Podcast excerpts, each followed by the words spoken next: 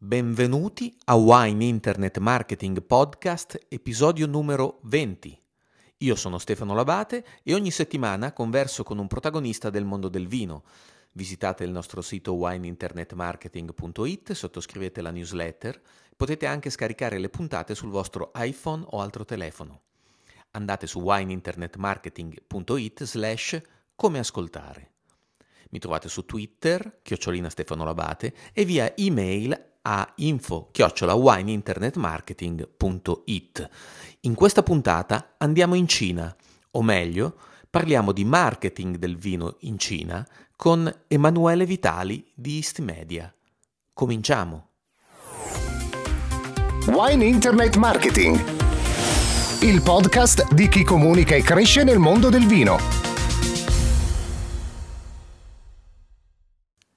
Mettiamo che sei proprietario di un marchio di vino e che desideri andare in Cina perché eh, il Cina è il mercato della crescita nel prossimo decennio, e anche se ci sono alti e bassi come sappiamo, ma l'hai identificato come il tuo mercato, un mercato tra i più importanti, e pensi anche di avere una buona offerta, un look distintivo, un prezzo giusto eh, e una distribuzione già anche con cui stai eh, contrattando. E, e poi però dovresti anche fare un giro su WeChat, ehm, perché eh, su WeChat ci sono seicento milioni di utenti ehm, che, eh, che utilizzano questo strumento come una sorta di showroom preacquisto, cioè ciò che fanno i coetanei e pensano i coetanei probabilmente influenzerà eh, la tua scelta di acquisto.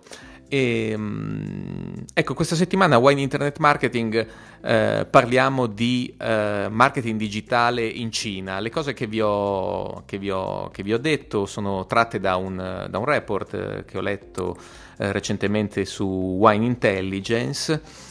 E ehm, qualcuno si ricorderà, un paio di settimane fa avevamo ascoltato Daniele Gozzi di Wine Intelligence, e eh, però questa settimana Wine Internet Marketing eh, mi piacerebbe conversare con Emanuele Vitali di East Media.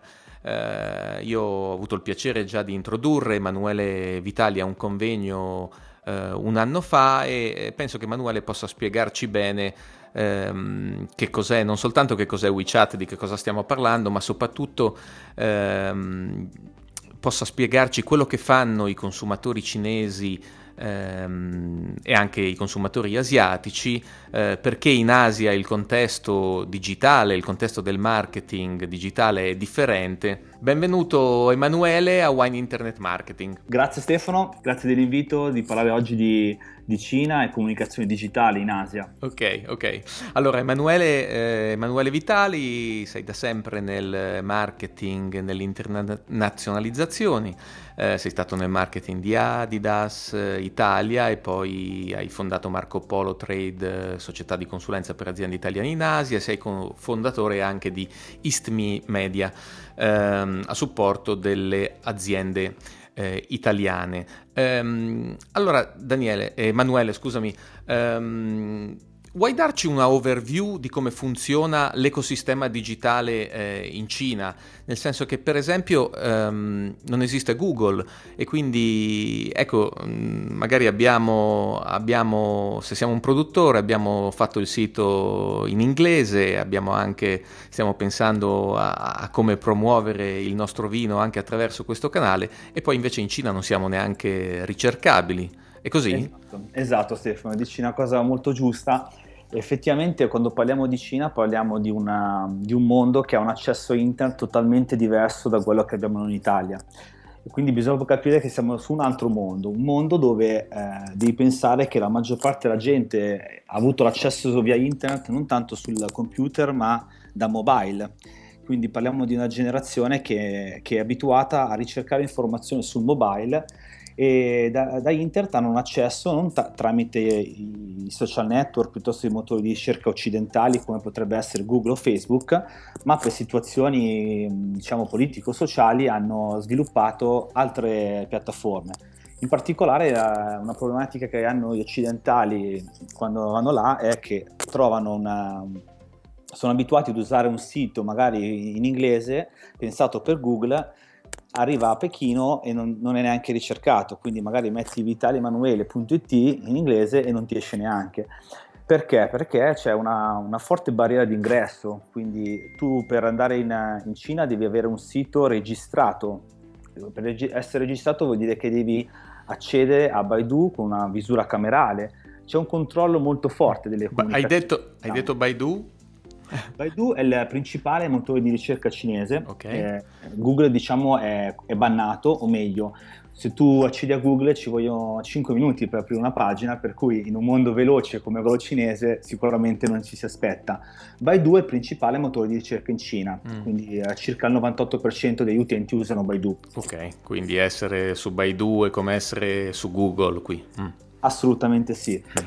E oltre al motore di ricerca però c'è tutto un ecosistema digitale vero e proprio, quindi parliamo di social network. Sappiamo che Facebook è bannato, Twitter è bannato, da, da dicembre scorso anche Instagram è bloccato dopo le, le rivolte di Hong Kong, quindi a, troviamo una, un mondo che ha sviluppato altri social network diversi che i nostri e che vengono molto utilizzati. Gli asiatici in generale piace molto andare su, su internet, cercare informazioni, scambiare le informazioni con gli amici. È una società molto collettiva, per cui è molto importante quello che dice l'amico, il fratello, piuttosto che il, il collega. Quindi si fanno molto influenzare dai commenti, dalle recensioni, dei post che trovano su internet. E questo da una parte semplifica un po' il lavoro di marketing delle aziende occidentali, perché se si fa un buon lavoro si può vivere bene di rendita. Dall'altra parte vanno conosciute le piattaforme che utilizzano e anche le modalità diverse di interazione che hanno. Mm-hmm. Senti, ci, ci vuoi dare qualche numero? Tanto per capire di che cosa stiamo parlando. Allora ci hai detto sì, il, nove, il novantotto per cento delle persone su Baidu, e quindi ok, quello è il motore di ricerca di riferimento in Cina. Eh, c'hai qualche altro? Poi ci dicevi non c'è Facebook ovviamente, non c'è Twitter, e cosa c'è sì. E quanto impatta? Ok, beh, innanzitutto parliamo dei, di utenti digitali in, in Cina, sono circa seicentocinquanta milioni, quindi una cifra molto alta. Un numero che però deve, deve essere paragonato alla penetrazione di internet che ha in Cina, che ad oggi è circa il quarantasette per cento, quindi non altissima rispetto a quelli, ai numeri a cui siamo abituati qua. Però un dato importante è che il governo eh, ha pianificato, e lì quando il governo decide una cosa siamo sicuri che viene fatta, che entro il duemiladiciotto ci sarà una, una penetrazione all'ottanta per cento, per cui è una mm. cifra destinata quasi a raddoppiare nei prossimi anni. Mm-hmm. Questo vuol dire che sostanzialmente se tu vai nella fascia costiera, nelle città come Shanghai, Pechino, Shenzhen, su quelle moderne, la penetrazione è dappertutto, ma c'è un programma proprio di portare internet anche nelle seconde città, quelle dove eh, sono meno abituati magari i brand occidentali e quindi avranno accesso a, a prodotti come può essere quello del vino in questi anni. E lì è un mercato totalmente da sviluppare, dove ci, sono, ci saranno le grandi opportunità nei prossimi dieci anni. Altri numeri, eh, sicuramente accennavo prima al mobile, lì tutti usano internet da mobile, per cui c'è una, un altissimo utilizzo del mobile che è circa ottantacinque per cento. Poi a livello di social network, come dicevamo, non hanno i nostri Facebook, barra Twitter, barra eh, Instagram, ma ne hanno altri. Il principale da conoscere è sicuramente WeChat, lo accennavi prima. Ecco. WeChat noi eh, siamo abituati... Qualcosa. ad usarlo eh, come chat in Italia, cioè conosciuta come un'alternativa asiatica a WhatsApp. In realtà è usato un dieci per cento per come viene usato in realtà in Asia, perché in Asia troviamo una, una condivisione di post, di fotografie tramite WeChat e anche un utilizzo aziendale, cioè l'azienda può andare a comunicare direttamente con i propri follower e mandare delle newsletter che arrivano come messaggi. In questa maniera cosa succede? Che in realtà tu mh, internamente a WeChat trovi l'amico con cui chatti, eh, l'azienda di cui sei fan, puoi usare come customer care perché loro sono abituati a messaggiare con, eh, con l'azienda di turno e chiedere informazioni su un prodotto o, o recensione eccetera. Mm. Ultima frontiera di WeChat che sta portando nell'ultimo periodo a un'evoluzione è quella dell'e-commerce. Addirittura in Cina, sulla piattaforma cinese che è diversa e più sviluppata di quella italiana, eh, c'è dentro anche un e-commerce integrato, per cui tu metti una volta la tua carta di credito, eh, entri su un account aziendale del barolo punto doc, ti piace, clicchi e lo puoi comprare tranquillamente. Quindi una nuova, um, uno strumento veramente di business molto evoluto. E diciamo sono circa quattrocento milioni di utenti in Cina che usano WeChat e sostanzialmente sono tutti quelli eh, più moderni, più di classe medio-alta, ecco. Mm-hmm. Sicuramente. Ci dicevi dell'e-commerce in Cina. L'e-commerce sì. sta, sta, sta crescendo. Sappiamo che lì ci sono predisposizioni ai comportamenti digitali, come ci accennavi, eh, maggiori rispetto alle nostre, che già stanno crescendo molto. Sì, teniamo conto che, Stefano, quando andiamo in Asia, eh, solitamente la persona che è alto spendente è una persona più, molto più giovane rispetto a, a quello che si è abituati in Italia. Quindi l'imprenditore medio cinese ha trenta anni. Quindi parli tranquillamente con un C E O di una holding che magari ha trenta trentacinque anni, mm. quindi è abituato ad avere internet, a, a, a, è un attivo digitale, e questo si confronta anche con i numeri dell'e-commerce. Effettivamente l'e-commerce eh, lo conosciamo tutti, Alibaba, Alibaba ormai si conosce a livello mondiale.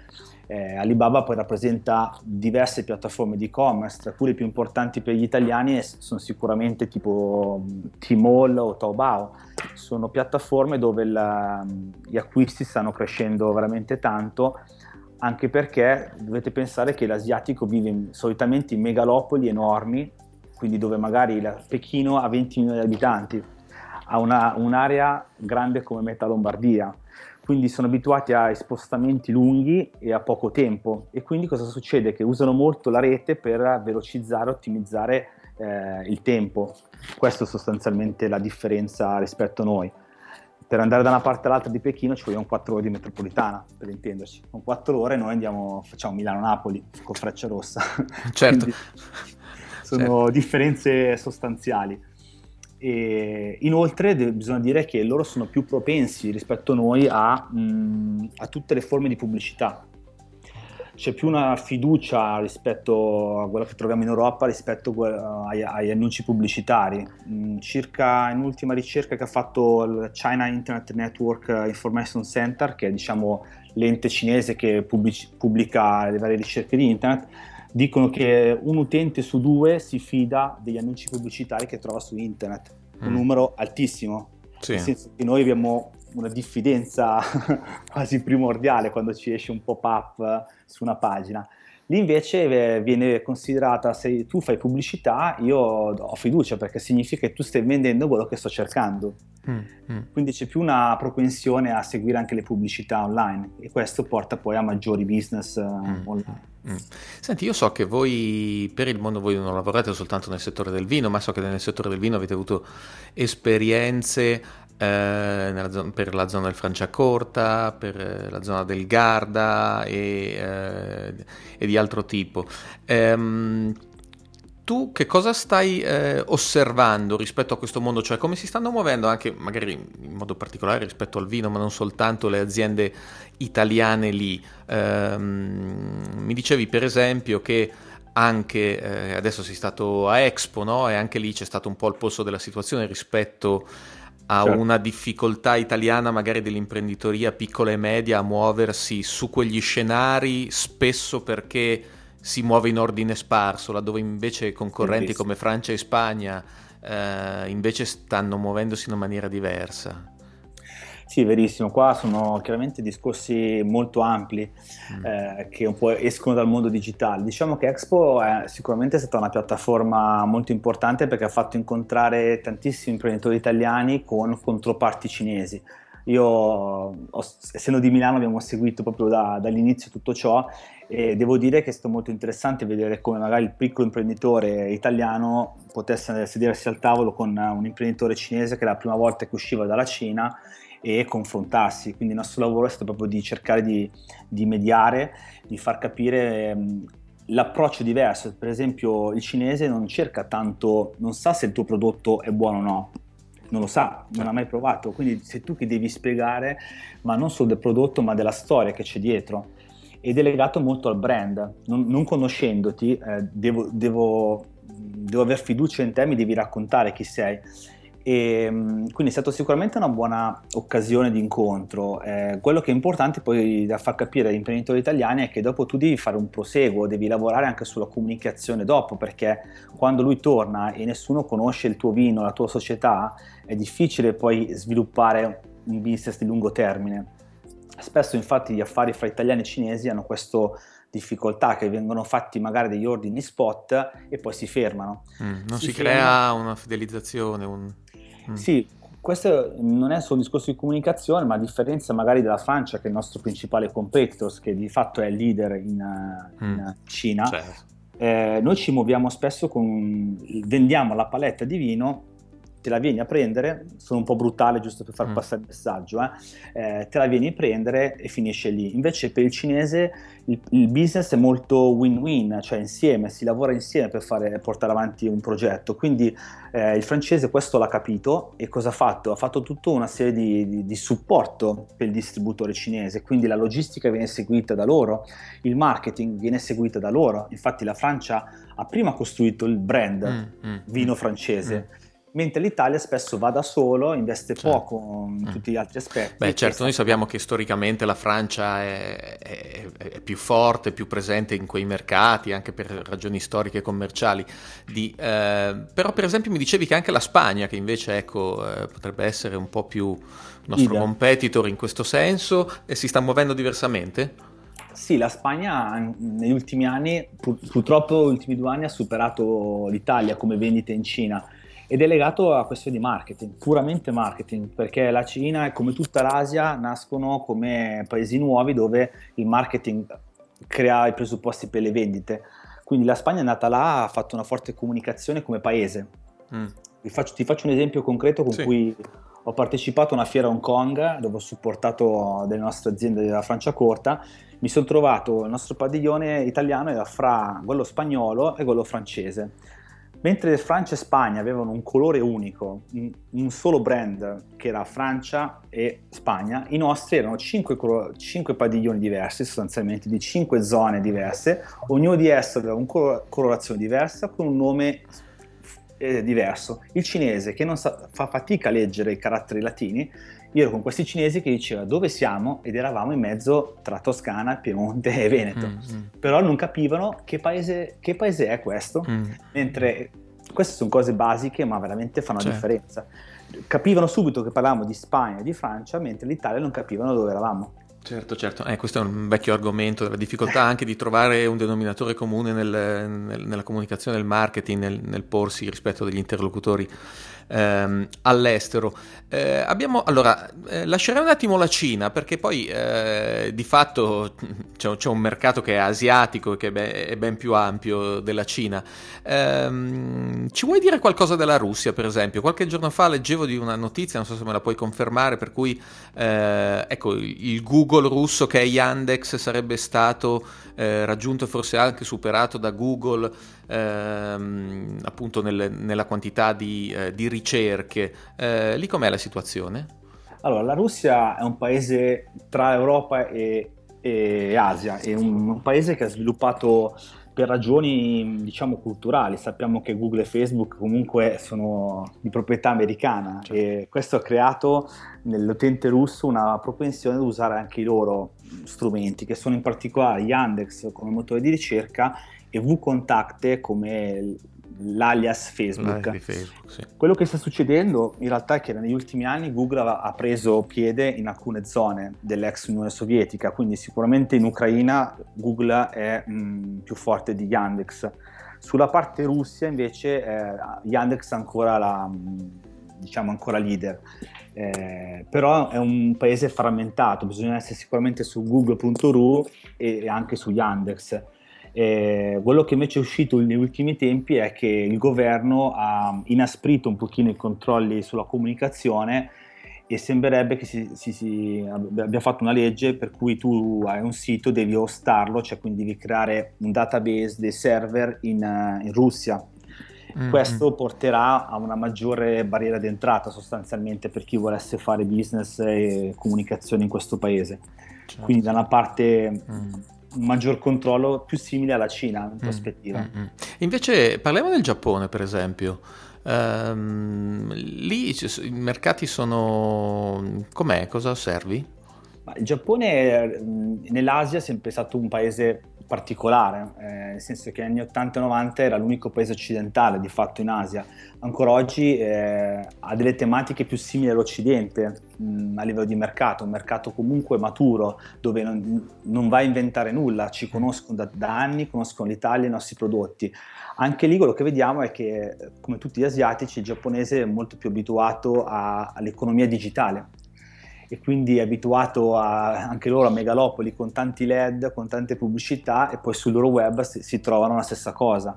Loro non hanno WeChat, hanno un'altra piattaforma che si chiama Line, che è molto simile, eh, in Corea invece hanno Kakao. Hanno creato queste piattaforme più ricche rispetto al nostro WhatsApp, rispetto al nostro Facebook, ma che di base è che tu vai in giro sempre col tuo smartphone e che chatti, che trovi la, il prodotto, quello vuoi acquistare, vuoi cercare informazioni, trovi tutto dentro una piattaforma. Più veloce, più rapido, più digitale. Questo è un po' quello che troviamo anche in Giappone. Mm-hmm. Stessa cosa un po' in Corea, che invece in Corea viene chiamato un po' il nuovo Giappone, perché eh, è in forte crescita, è un paese mh, non grande come magari la Cina o il Giappone, ha circa cinquanta milioni di abitanti, però molto digitale, la classe media si sta molto arricchendo, è un paese che ama molto l'Italia perché sono chiamati italiani d'Asia, sono molto esteti, gli piace molto il prodotto italiano, e anche lì quello che stiamo vedendo è che c'è una... Mh, cioè il prodotto italiano eh, spesso viene venduto come prodotto e non come marchio, anche lì c'è poca sensibilità dell'italiano rispetto al marketing in generale. Certo, certo. Senti, Emanuele Vitali, io ti, ti ringrazio molto a questo punto, perché ci hai spiegato, insomma, con la tua esperienza quanto sia diverso l'ecosistema digitale in Cina e in Asia, e dove, quello che fanno le persone, dove si trovano, come si parlano, eh, come fanno gli acquisti, e, e soprattutto per averci mostrato anche quanto in Asia alcune dinamiche relative al ruolo di internet nei processi di brand, di generazione dei contatti e anche proprio di, di acquisti, quindi questo social commerce che ci raccontavi, in cui di fatto oramai la dimensione dell'e-commerce si sta integrando in maniera molto forte con la dimensione sociale, quindi de- delle piattaforme sociali, eh, è ancora più forte che, eh, che da noi, e quindi ecco, ti ringraziamo molto. Io ringrazio molto tutte le persone che hanno ascoltato Wine Internet Marketing, come al solito si può ascoltare in podcast, e vi rimando invece alle note sul sito Wine Internet Marketing per, eh, per i contatti con Emanuele Vitali, e ci sentiamo la prossima settimana. Ciao Emanuele. Ciao Stefano, grazie a tutti. Wine Internet Marketing, il podcast di chi comunica e cresce nel mondo del vino.